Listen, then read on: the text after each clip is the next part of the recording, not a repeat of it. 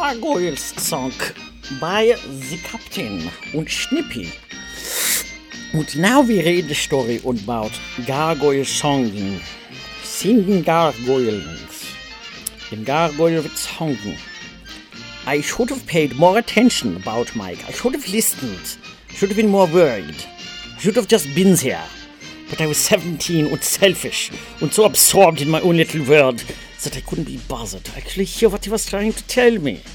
At the same time, I was only 17, jawohl, sheltered, and didn't know what to do with the information he was trying to give me. That doesn't excuse me or dismiss the guilt. While we drifted apart lately, recently, we'd had been best friends since second grade, and I should have at least tried to do something. But by the time I realized how bad things had gotten, it was too late. And for this, I blame myself.